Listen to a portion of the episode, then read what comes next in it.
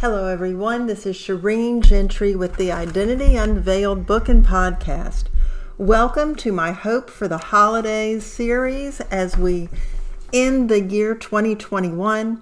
And this is my first make, bake, take recipe. I did this last year, but this is a new recipe that has already made its way into my holiday baking and sharing. So I hope you'll enjoy it. It's not an original recipe and it's not a recipe I found, but it's from my dear friend Carol who has had this recipe for years, uh, uses it often. And um, I had tucked it away and have pulled it out this holiday. And boy, am I glad I did because you can easily uh, put together a couple of pans of this, cut it up, um, and then take it wherever you're going to celebrate the holidays. So, what is it? It's pecan squares.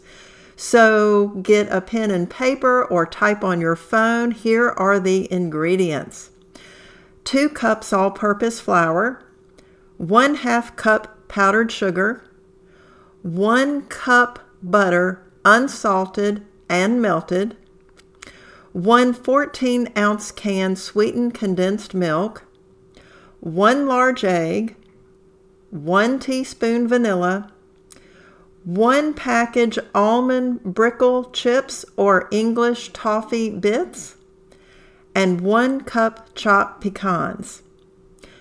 Preheat oven to 350.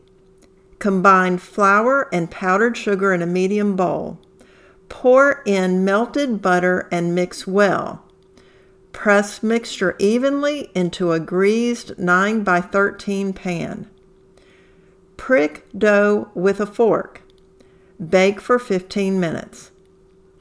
In a separate bowl, combine the sweetened condensed milk, egg, vanilla, brickle or toffee, and pecans.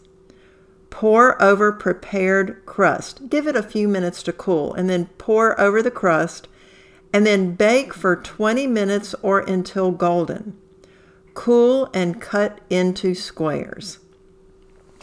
Another wonderful thing about this recipe is that you can bake it, cut it, and then freeze it. These pecan squares freeze very, very well.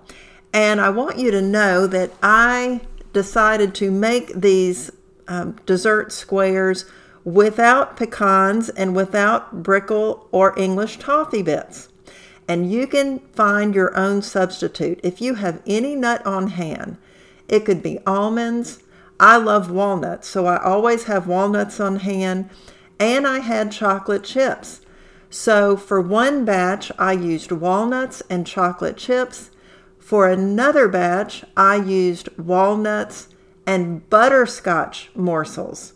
So feel free to be creative with whatever kind of nut or chip or chopped up candy you may have. Maybe you've got leftover Halloween candy. Guess what?